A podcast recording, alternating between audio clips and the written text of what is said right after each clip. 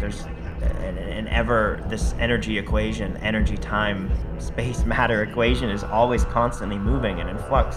Um, but when we can create systems like Bitcoin to understand the actual relation the relationships of how they work beyond this sort of positional math that we try to impose over them, um, we can really look at the frequencies between them and the polarities between them.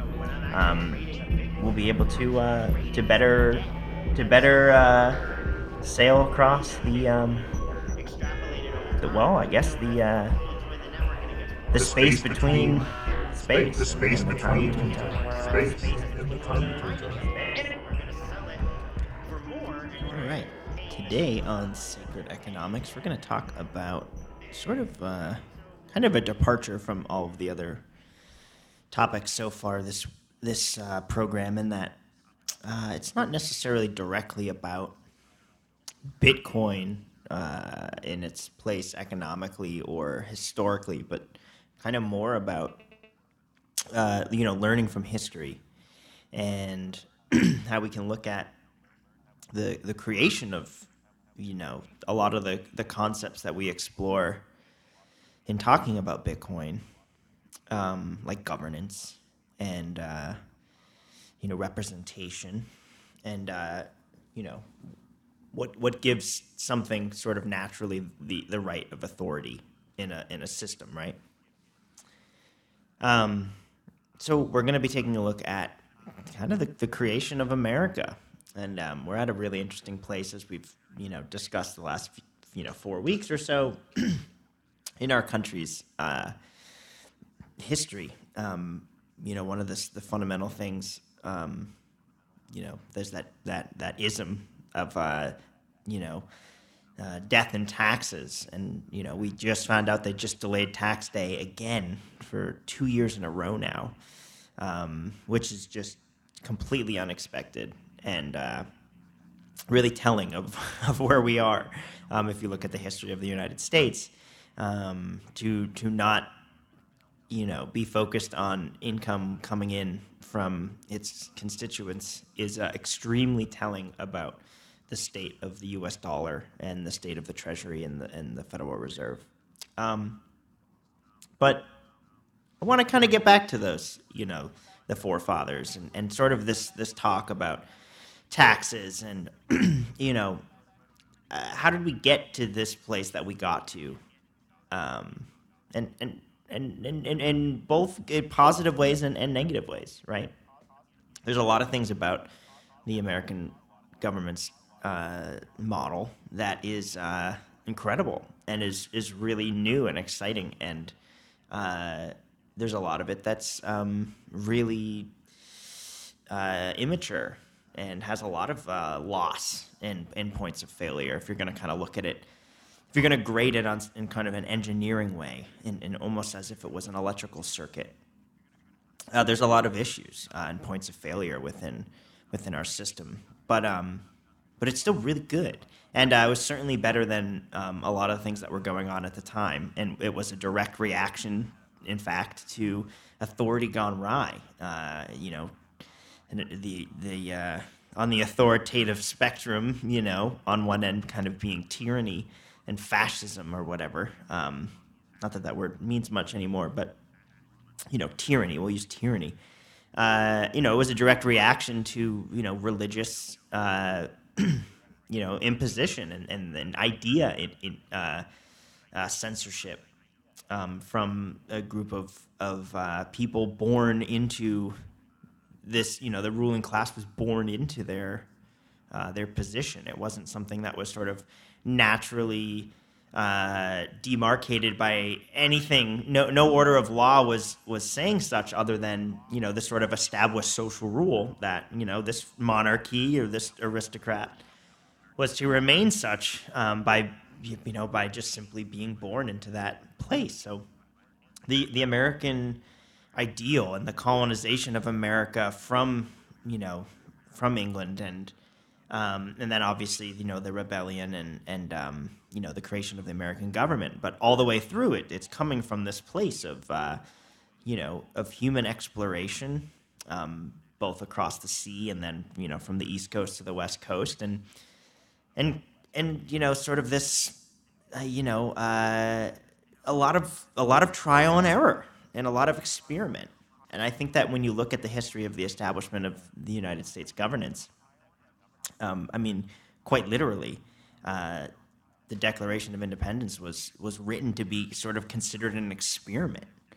Um, in the Federalist Papers as well. I mean, these were written humbly, um, knowing that there would be changes to them and, and written into their governance. You know, these are the things that you know. The, these are the uh, the rhetoric for change, for for self amending, um, and then what things can't be. You know, and and supermajorities and all this. So so yeah, let, let, let's kind of get into this um, you know, what does it mean for all men to be created equal?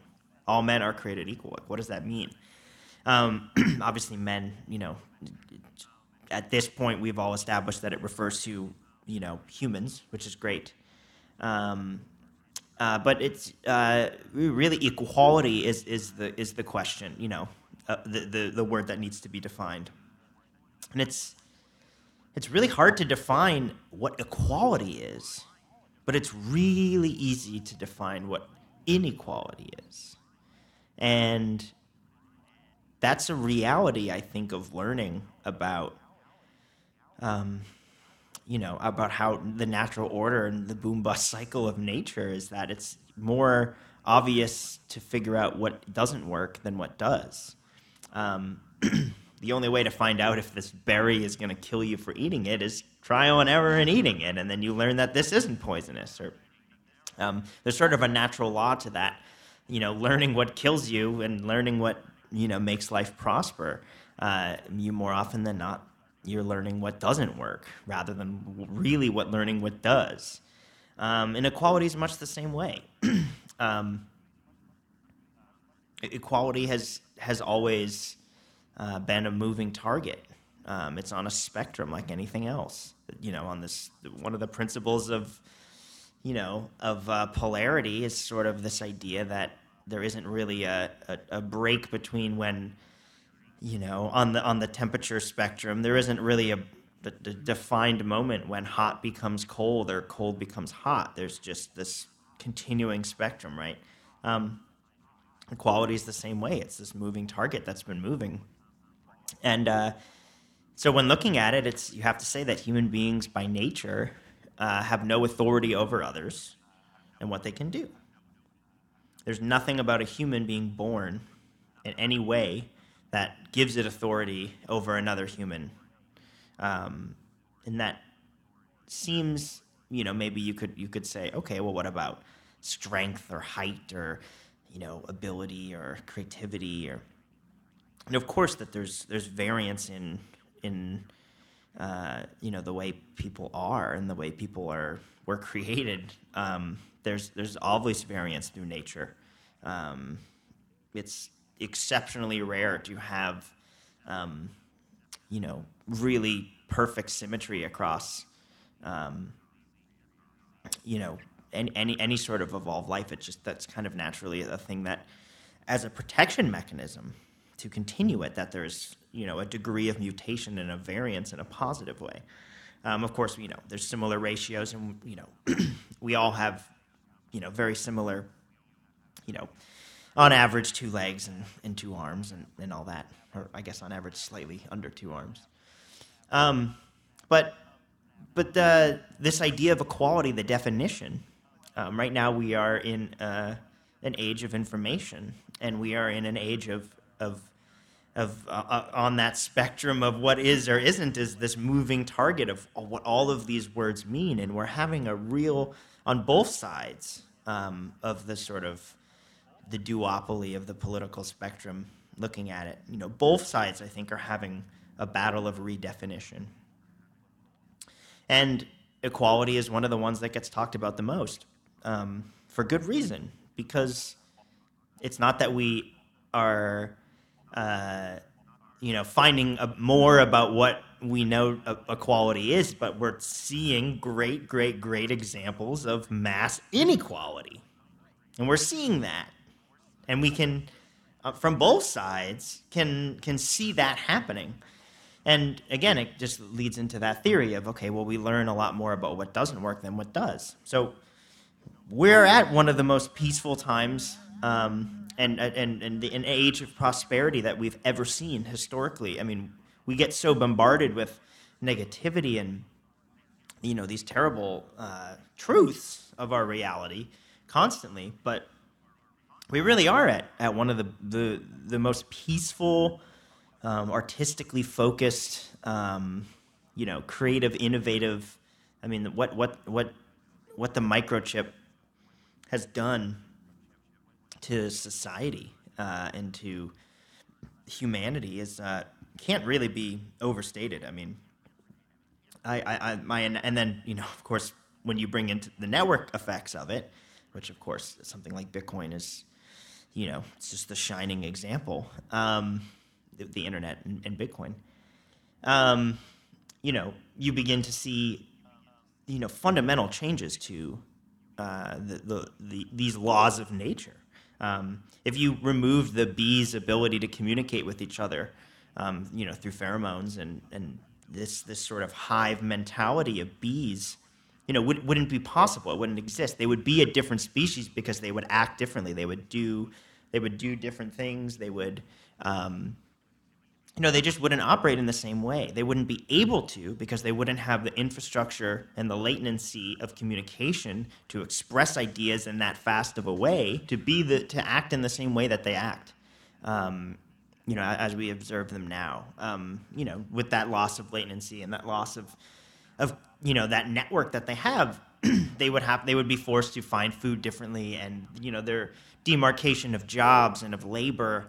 Um, you know, you see it in and you know all across the the sort of insect kingdom. Um, you know those things wouldn't be as easy to. There wouldn't be a natural order to their law um, within their communities and their ecosystems internally um, to tell people what to do, and so they would all have to operate differently. And you know you would see kind of more the way bigger creatures operate. You know um, mammals and um, kind of like more you know of course societal, but but more. Uh, you know, take a big cat, for example, or something kind of more, uh, you know, lonely predators and, um, you know, smaller groups, you know, under, you know, under 10 versus, you know, in the hundreds and thousands in a colony of insects, right?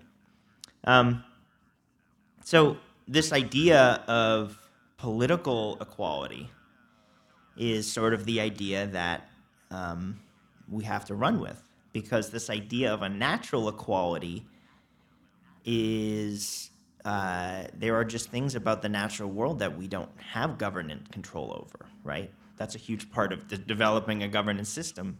Well, what are the things you actually have control, even if you wanted to have control over?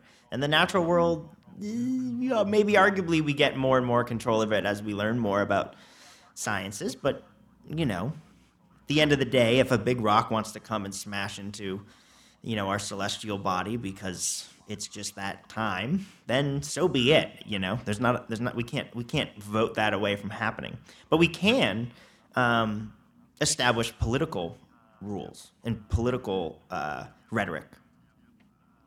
Um, and if equal under the rule of law, hopefully, that will allow you to have the equal capacity to sort of forge your own life. Um, and the thing that gets confused in this in this conversation of equality now and of equity now is that it's the opportunity versus the outcome. Because the opportunity is what needs to be equal. The outcome can't possibly be equal if the opportunity is equal. Um, and and then of course this sort of uh, the idea of you know the outcome being determined by or equality being determined by you know an equity of possession versus an equity of dignity and of uh, you know a, a, a, political fairness and a social fairness. So we're in this this this strange redefinition where we're having a, a cultural battle over what um, as as a system is failing as we're seeing an economic you know imperial system um, you know at least looking very bad um, with the U.S. and the U.S. dollar, and you know, it with with destruction comes opportunity. Um, and that's something where I think really we, we shouldn't look at Bitcoin so much as an invention as we should look at it as as a destruction. Um, you know, there's the Hermann Hesse quote in Demian where, you know, the in order for the chick to be born, he must break his egg. He must destroy his whole world to be born. Um, that's sort of what Bitcoin is doing, as we've talked about. You know, what we said, sort of the mathematics of why but by breaking this this mold of consumption and turning into this vacuum of conservation, which is what Bitcoin is versus the fiat world. You know, if I can be so reductive, um, we're in uh, we're we're entering a new a new phase uh, of evolution where our energy is our energy equation and our energy game is um, has been flipped up on its head, and so we have the ability ability now um, especially as the um, early proponents into this new system and the people that have made stake in this deflationary world. Um, it's up to us to establish, much like our forefathers established in America, you know, this this very brand spanking, you know, r- learning from the past and taking from, you know, you know, Roman and Grecian and you know and other there's certainly America didn't invent the idea of representational democracy, but it, in, in, in many ways it, it, it, it, it, certainly brought it into um, you know a modern world. Um, but how do we learn from the past, and how do we learn from what we did when we established you know these the, these Bill of Rights and these these very important social contracts that have dictated um, you know, kind of the global uh, board, um, you know, since America, you know, won its independence, or really, I should say, since it declared its independence. Um, obviously, there was a fight, but the declaration was the importance. It was this was this is the new way. We reject your constructs, and we reject we reject this tyranny, and we believe in a new in a new way. And there was plenty of inf- it wasn't just the British that didn't like it there was plenty of infighting within, you know, even the even the the the the, the revolutionaries, and and that's what we're going to kind of get into here, and and, and, there's that absolute parallel um, to what we saw in the uh, in the block size debate. You know, we we can learn from our history, and I think we have to. And I, I've always thought it was kind of funny that you know the Virginia plan was the big blocks, and here we got Roger Ver. Virginia is, is the big block um, part of the, the debate. But the debate was necessary in a lot of ways. You could say that it didn't need to go the way that it did, and I would probably agree. But the ideas of having the conversation about the establishment of a new rule is is exceptionally important. And and that's that's where we kind of bring into kind of one of the main philosophers that influenced the American Revolution, thought revolution, not not the military strategy, but the thought behind it, uh, and that was John Locke. Um, and you know, kind of one of the main points of his you know famous piece, the um, the two treatises of government, um, had this this kind of concept that you need to establish a starting point from which you can move via consent to the creation of legitimate governance. So, so how does that legitimate authority come to exist?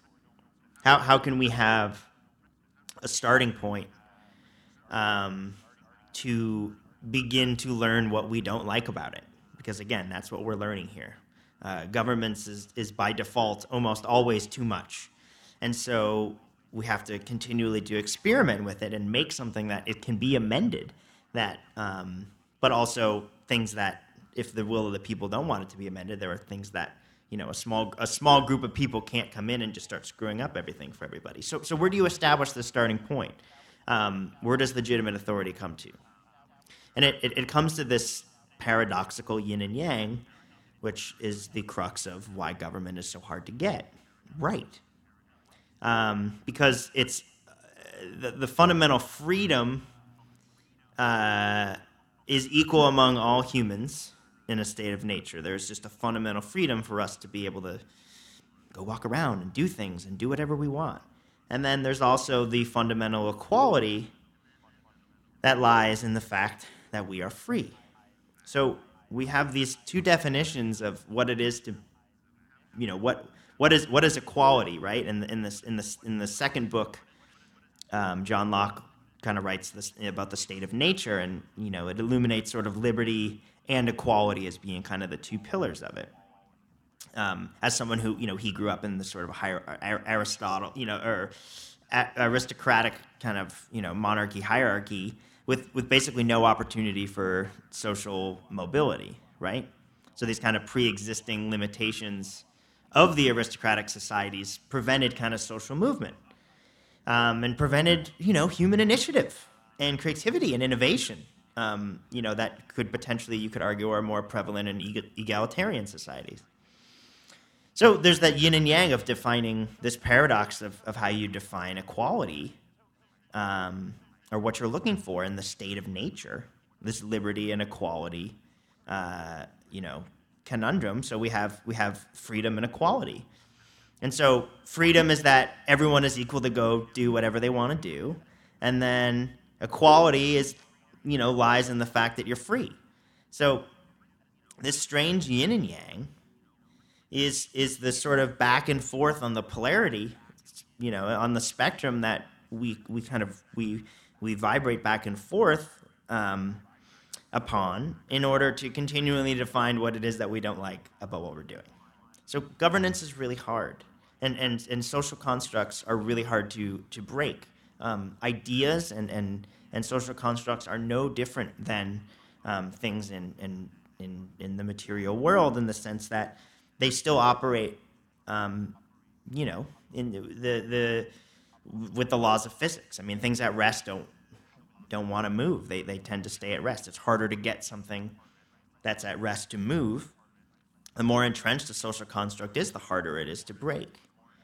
Um, and then, of course, the reverse of this is true. Is in moments of you know turbulence and of volatility, it's much easier to break down these social constructs um, and these social ideas because they're already moving so fast that they're already, you know, objects in motion. Therefore, what we need to do now, and what's really important for us to do now, is to figure out where to land and where to focus this volatility. And so you can see where, you know, everything we've talked about, we're exploding out of this petrodollar, um, you know, into fiat you know debacle that's this debt bubble that's just you know it, it's coming to its its time to to to explode. And where's this bubble that's inflated so much going to pop and flow into? It's going to flow into this energy vacuum, this, this Bitcoin vacuum. So we have this moment, this perfect moment of volatility, of extreme social volatility, um, to make these decisions that are going to affect, you know, the, the social order for the next however many generations until the next thought revolution happens and the next redefinition of, of what it is to be free and equal, you know, means. And that's always going to happen, um, as it always should, um, because that's the nature of, of evolution and of life. And that's what kind of makes us special is that we continue and we forge on, and we must do that now. But ironically, the way that you do that, the best way to equip yourself with evo- for evolution and to move forward is to go backwards and look back because history repeats itself. Um, it, it, it rhymes and it echoes and all these isms that people say and and sometimes in really funny and cute ways and sometimes in really disturbing and dark ways. But but regardless, you know, the truth of, of what it is that we're evolving from is always present in our history. So therefore the proof of, you know, the or the the, the uh, premonitions of where we're going are also in our are in our past um, and where we're evolving to. Because these are the moments that, that generate these physical spaces and these volatility for social movement. So I wanted to talk a little bit about kind of the creation of America and, and, and how we got there. And, you know, we all know the story of, you know, the, the British Parliament shut down, um, you know, started taxing uh, you know, really increasing increasing the taxes on on uh, the the colony, and and so the you know the the the Liberty, the Brothers of Liberty, the Sons of Liberty, uh, threw a bunch of uh, tea into the harbor in a very it was a they were very specific about the way that they did it actually, and it's not really talked about, but to the T, almost in, in, to an invoiced way. You know, when they broke a, a lock that they had to use to throw the, you know, to get to the tea, they like replaced the lock the next day. And, um, you know, they were very careful not to hurt anyone or not to damage anything other than the very specific, you know, tariff, you know, sort of concept that they were, uh, or, you know, import tax that they were fighting against. Um, so it the, the, this this really funny thing happened where then the you know the British parliamentary shut down the harbor and and there was this weird moment where the radicals and the loyalists were sort of united via tyranny. And so there's kind of this funny power structure, this sort of like triangle of, you know, within a power structure, you have the people at the top, um, and then you have the people you generally at the very bottom that are the people opposed to the people at the top. And then you also have kind of the people in the middle that are, you know, maybe a little more well-to-do, and you know, they're uh, they're happy with the way things are, and they feel things are pretty equal, and they feel pretty good. So they're kind of more on the they're the loyalists here, right? So you have this sort of this trifecta, this dance, this trio happening, and uh, for once uh, in in in the Americas, that uh, they were united, uh, be, you know, against this this tyranny. And so, uh, you know, a bunch of delegates got together from the colonies in, in 74, and they wrote a letter saying, you know, to, to, the, to the British Parliament saying, repeal these laws. And uh, in, instead, it, you know, it turned into an embargo. Um, but regardless, when those delegates got together uh, to send King George this letter, uh, they decided very smartly uh, that no matter what, they were going to reconvene six months, six months later. And that's a really important part of this governance is uh, is uh, you know scheduled and periodic uh, checking in. And maybe it was this arbitrary thing that they decided on, but again, arbitrary decisions can have you know lasting echoes of effects, especially in social and government models. But they decided to come back together, and they did, and they reconvened six months later and the the war had started, and they wrote another letter and uh, sent it to King George, and he didn't even read it. Um, and uh, in this blockade of the 13 colonies, uh, it's sort of by default they became self-governing. Uh, even so much so that Rhode Island got so bold as to, you know, declare themselves a nation, um, which is, you know, why they have that fancy title that they do. Um, and then in 1754, one of the, you know, a studier of philosophy and a, a reader of John Locke and, a, you know, um, yeah, obviously one of our, you know, kind of glorified American heroes, uh, Benjamin Franklin wrote a plan for the Union uh, in, in, in 54, and he had learned it, uh, he had sort of based it on um, uh, a lot of models that he had observed. And just in his he was he was lucky enough to have lived in a very unique time where he was able to see you know these European unions and he kind of grew up there and and then came to the colonies and saw you know the way that governments was working at local levels. And then he and then he also also had exposure to sort of the Native American um, uh, you know confederacies that were going on there and um, he kind of took them all together and he made them into this weird version uh, of, of an idea for a country. Um, but it was too centralized, they thought, and it was too focused on the federal side, and so the states didn't want it, and it was rejected by the First Continental Congress. Um, and then this kind of brings into like our second big, our big hero of, of the hour, um, you know, of our founding fathers here. But this this this guy John Dickinson, who was he was a loyalist actually, um, and uh, he was kind of coined the penman of the Revolution, and he wrote these you know famous letters from a Pennsylvania farmer, um, and he didn't think that the states were ready yet uh, to if we declared war um, to defend themselves and like what you know what really independence meant. You know, by declaring independence, you are also engaging now in a different in a different set of natural law. Um, you're engaging in a much different way with uh, with you're opening yourselves up to other things by declaring yourselves independent. You know, this is this pro and con yin yang of liberty and freedom. and uh, equality and freedom. And uh, so he led a committee, uh, and he took the name uh, from Benjamin Franklin's earlier, uh, you know, writings, which was the Articles of Confederation, kind of the first edition. Um, and he uh, replaced sort of the the idea of like you know the hard the hard staunch kind of British Parliament model that Franklin had with with more of like a central legislation that had authority over states, but that that guarantees yeah so guarantees civil rights at a national level, um, but grants you know all the other stuff you know general statehood um, and the only things that it really looks at are, are uh, you know, civil rights and then, you know, foreign policy.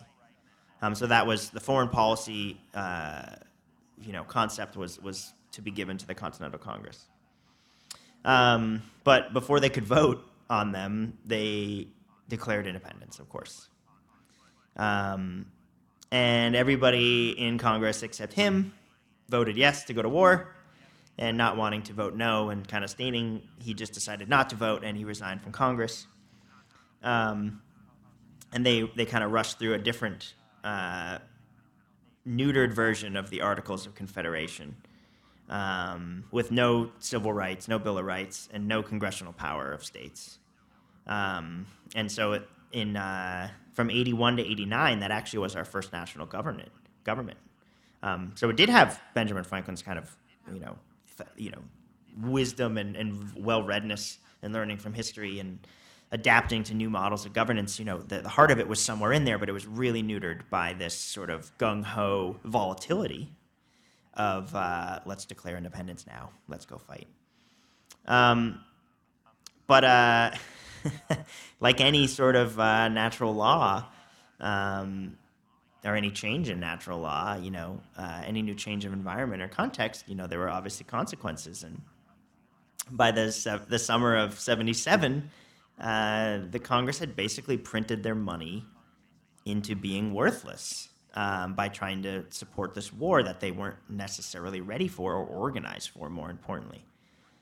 Um, so much so that the locals were actually selling their supplies and their food that they had grown to the British soldiers since the Congress money that they were trying to, that they were printing to send to the, the soldiers were so useless um, that it actually turned into this you know this kind of very strange uh, scenario where where you know uh, General Washington was resorting to plundering from the countryside and taking supplies and food and and you know giving IOUs um, of course. Uh, to to the people he was taking from, but you know they, they, they really felt that the war to win the war was was the most important thing, and you know that they had the ultimate right to the, these people's you know resources to win the war for the betterment of everyone.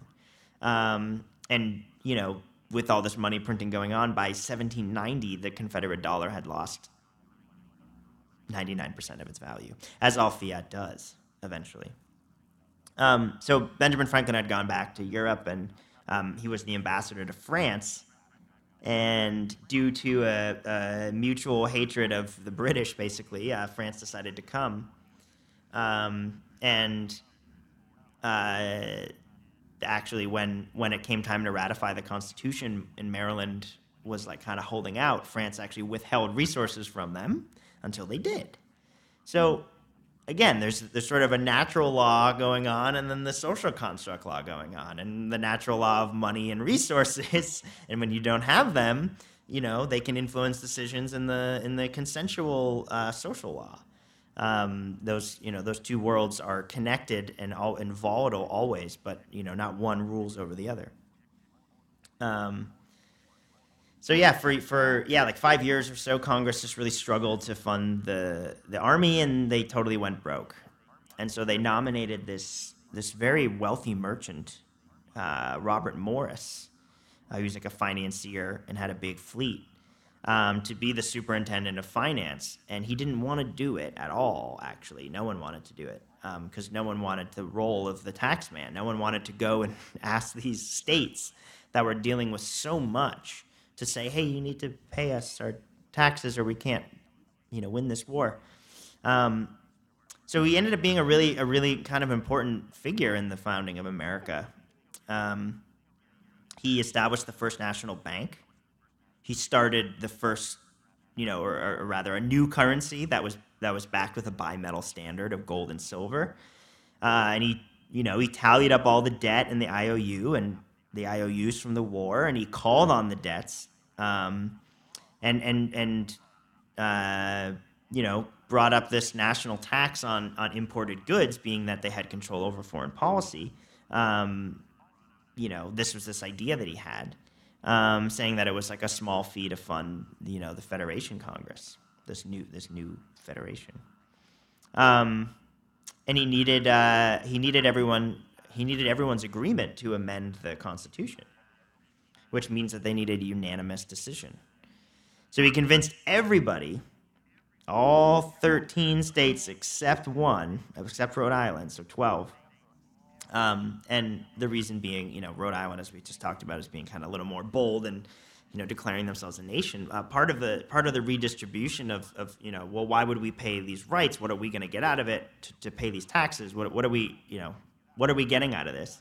They, they, they made a, uh, uh, you know, a pact that if to because the maps were so crappy and the ability to, to kind of do borders was sort of shoddy and they said well okay well we'll just draw these lines here and then every state will extend out that's uh, that has a western border will just extend all the way out and you know manifest destiny style and just you know and you can actually look if you look at the the east coast states the ones that are on the border have these you know these straight line chunks that go out that go west um, you know these perpendicular lines because that was sort of this this that was this idea and uh, Rhode Island wanted nothing to do with it. So the, the smaller states, this is the first time we have this this analogy to the the block size war, right? Uh, Rhode Island was like, no, we're not going to do it. And then Virginia ended up pulling out too.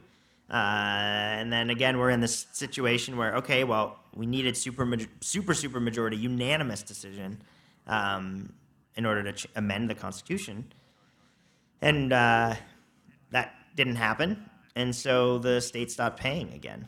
Um, and then Morris found himself writing personal checks um, to fund the army uh, and using his fleet, uh, his merchant fleet, as a, as a, as a military um, mechanism and, and using uh, his, his connections as a, as a merchant, as a world trader uh, for information. And uh, one of the most important reasons why we won uh, because of what he did. Um, and uh, he forced the British to surrender at Yorktown, you know, by paying out of pocket, basically. And that's where we captured 8,000 soldiers. And that was where the, you know, the war kind of came came to. Uh, that was sort of the climax of the war in, in terms of a battle, in, in terms of the tides of the resources had changed, and now we had such a huge amount of their forces. Um, that they sort of had to respond in a de escalatory fashion. Um, so he, uh, he, he had been writing IOUs to the army to pay for them. Um, you know, personal checks, and then and then eventually they ran out of money, and then it was just IOUs. And so a lot of the the uh, uh, like GIs, like the general you know general infantry or whatever, uh, they all you know, they, they, they knew that they had to fight, so they did. Um, but but then they a lot of them wanted to get into government because they had seen what they had a you know for two reasons. One, what they had fought for uh, was something that they really did truly believe in. It was a revolution. It was a very popular revolution in a lot of ways, and so they believed in what they were fighting for. But then also b you know to preserve the things that they had sacrificed so much for and the ways that they were mistreated in doing it. So they were sort of sick of, you know, they're like, well, you know, who are these people that are making these decisions not to pay us? Um, and we're going to run for government.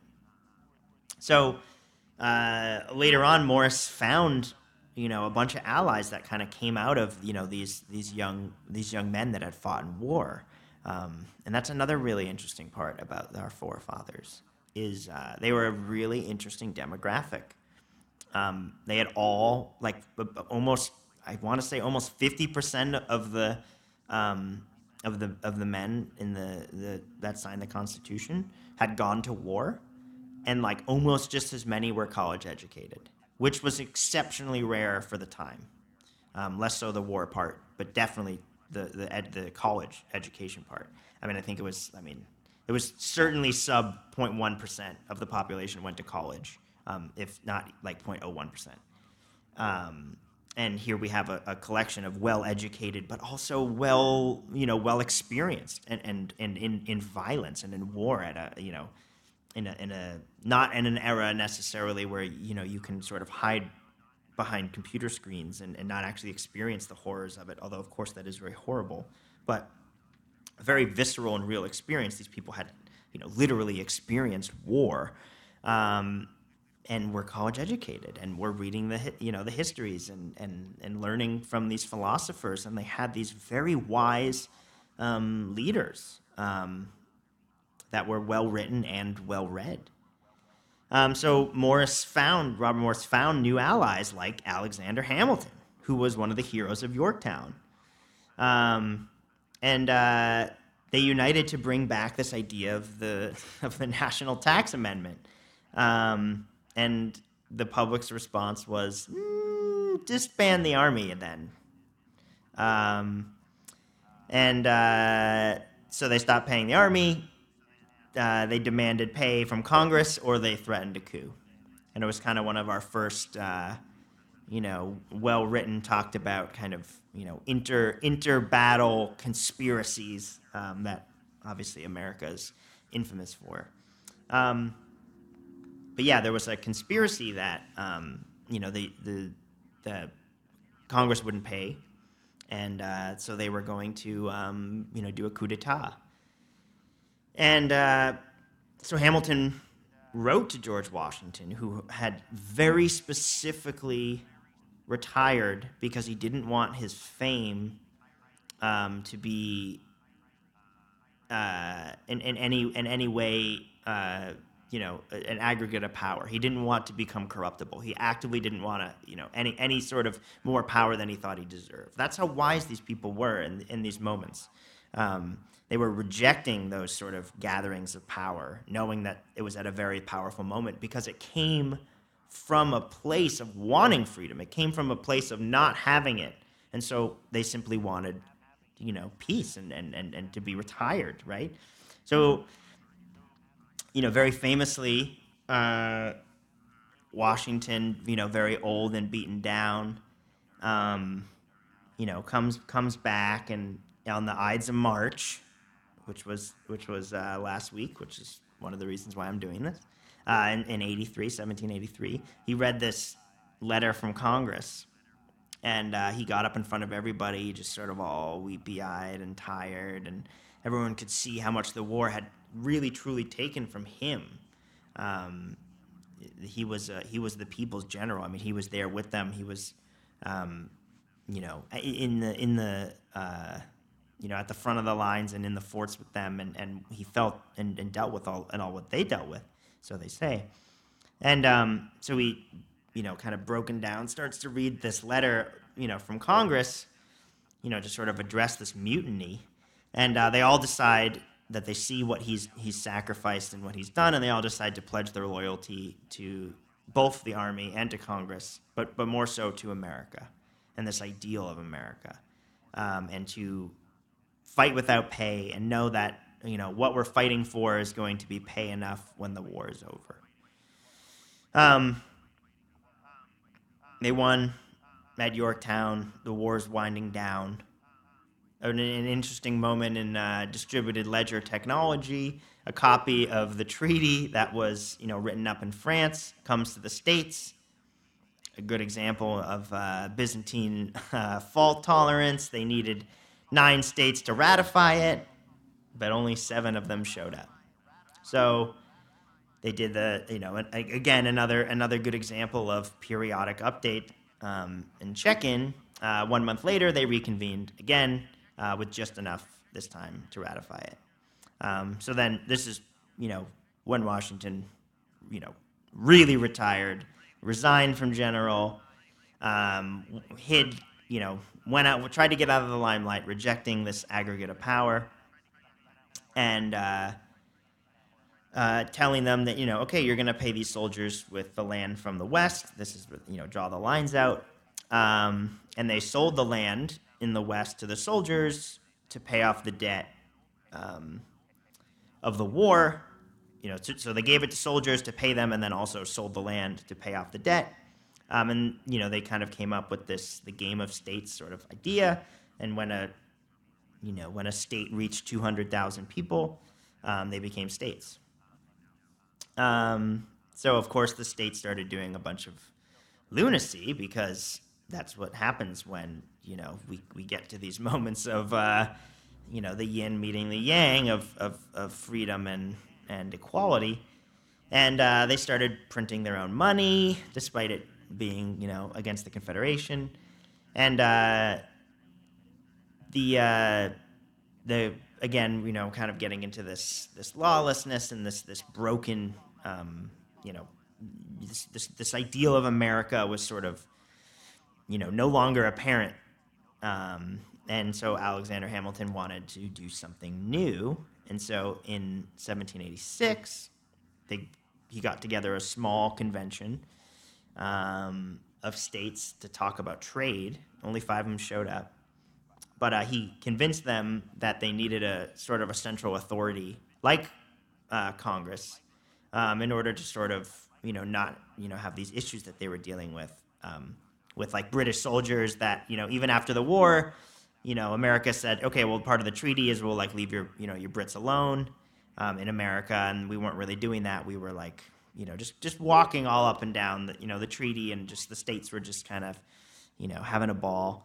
Um, so you know there were like British um, uh, like forts and and um, yeah, it was just it was everything out in, in the West was just wild. Um, so you know Hamilton brought these people together, um, and he and he called on George Washington again um, because he was having a hard time getting people to come because he couldn't get enough observation, he couldn't get enough focus on this this idea. So he asked George Washington to come out of retirement um, to you know help him. Um, so we got uh, Madison and, and Benjamin Franklin and Washington and kind of formed this founding fathers sort of, uh, you know, Avengers sort of scenario here. And uh, Madison, you know, being this kind of brilliant writer, persuaded Washington to come back and to push for a constitution.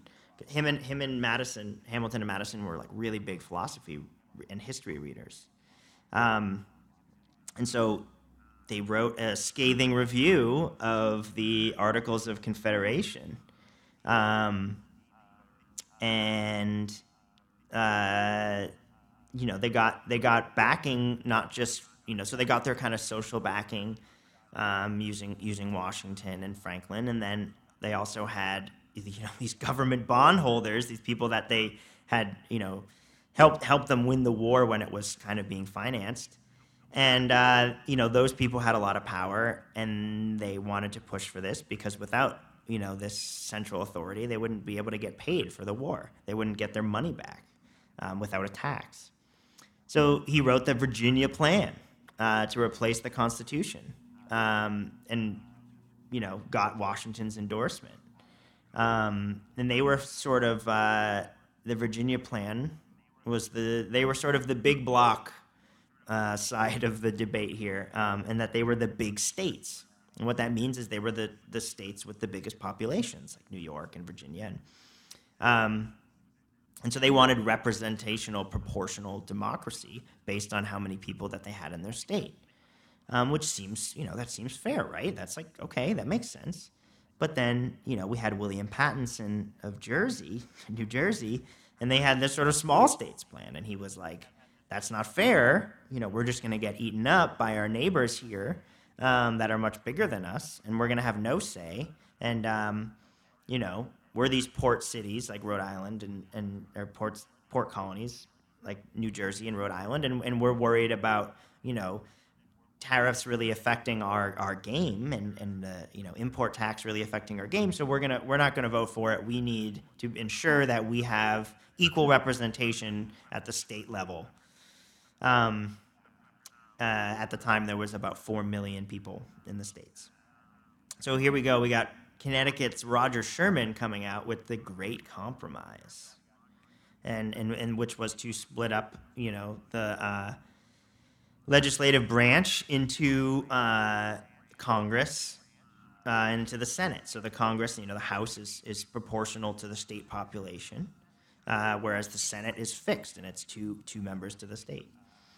Um, you know, the House. So the House theoretically makes the Virginia Plan people happy, right?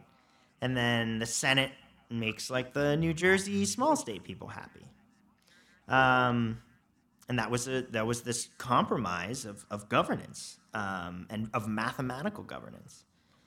Um, and then in you know May May late May of uh, '87, uh, the delegates all met. They decided on it. They liked it. They chose George Washington to lead the Constitutional Convention. And then um, Madison and Hamilton, again, being these, you know, kind of next generation, having gone through the war, but very well educated and very well read.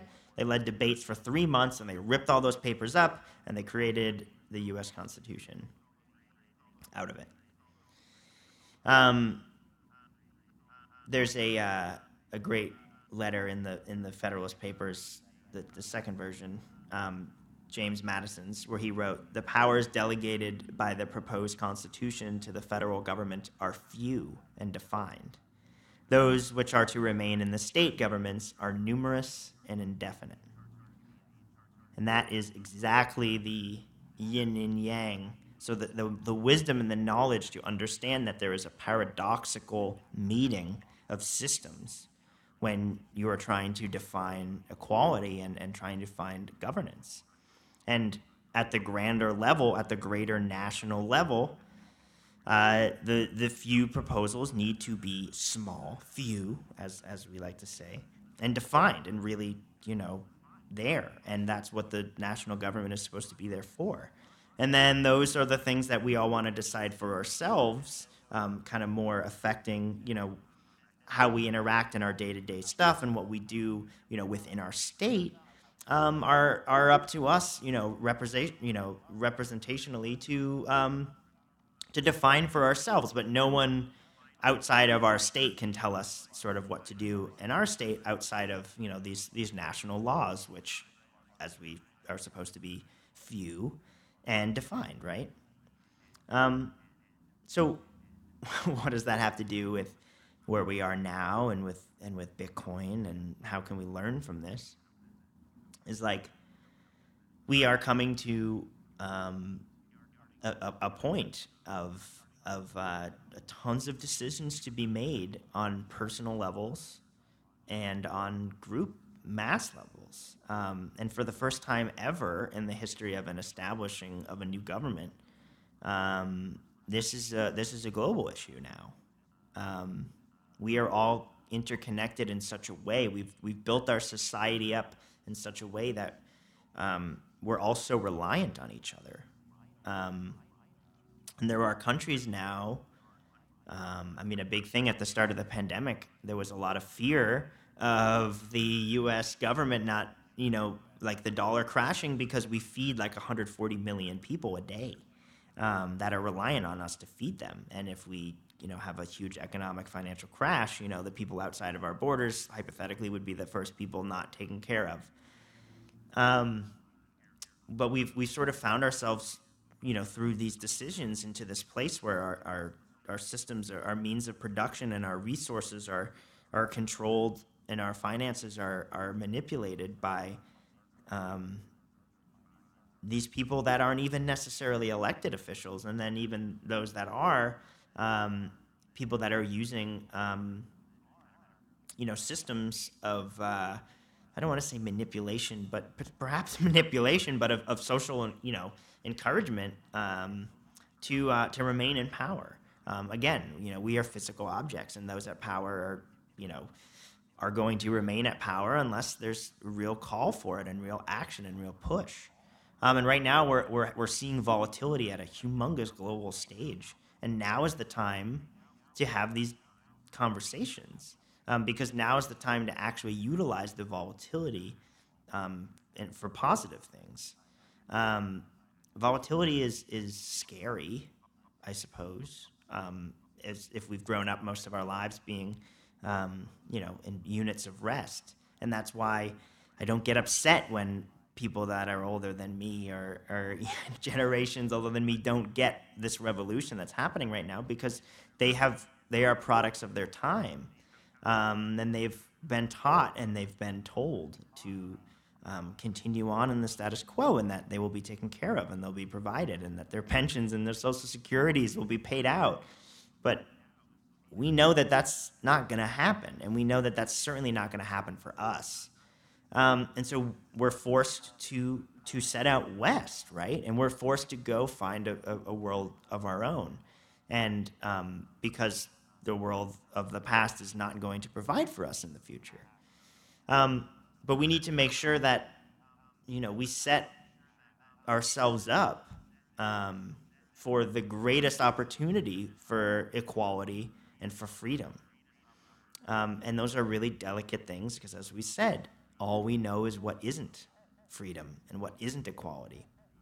It's much harder to define what is. And I don't think that there is a definition for it. Um, I think it's always going to change based on our interaction and our relationship with resources and to energy and to our world. And for the first time in my life, uh, or maybe the second time if you count the internet, but I kind of see these as almost the same expression. Um, but Bitcoin is, is, is fundamentally changing the way we interact with energy, and therefore is, is fundamentally changing the way we interact with time and space, as I said in, in the last episode. Um, so it's, it's time to um, express that volatility over our governance models. And I think that there's so much to learn from in the history of, of, of our country, and then also in, in Bitcoin with, you know, the user-activated soft fork and um, you know these these big block debates and, and, and even what's happening now with with Lot and, and, and Taproot and um, these these these this this state this this federal versus state uh, national versus state conversation this yin and yang I think is is so perfect um, for how we look at the layer one and the main chain versus side chains and and versus uh, you know protocols that we can stack on top of Bitcoin because those are those are coming. Um, those aren't just coming; those are here. Those are here now. Um, I, you might be listening to this on Sphinx right now. You might be streaming me satoshis while I say this to you. The future is here. It's now, and it's built on a strong fundamental that no one that has a node that's operating right now, a Bitcoin node, ever has to change anything about their Bitcoin node. It will always work. It is working, right? That's the beauty of it. It's backwards compatible. You set something up and it, it, it goes and it goes and it goes. And, and that is a part of the, um, the yin yang conversation of, you know, the state and the national conversation of, uh, you know, how do we, uh, how do we keep the baseline so secure and beautiful and immutable and, and, uh, you know, sound and, and, and, fungible and all and all the things that we love Bitcoin for, while also allowing for innovation and for personal decision and expression and risk tolerance on top. Like how you know we we're, we're more than welcome to do whatever we want with our UTXOs in any way. We want to we want to open up Lightning channels. We want to go on Liquid. We want to you know we want to put our put our, our coins in a in a hopefully a self custody yield generating thing. However, that works in a deflationary currency, I don't know. But we have the right to do that um, because we have the freedom to do that. But we also, you know, we, we, know the pros and cons of dealing with, you know, these kind of more experimental things. But the choice is is that it is that it is a choice. That's the thing.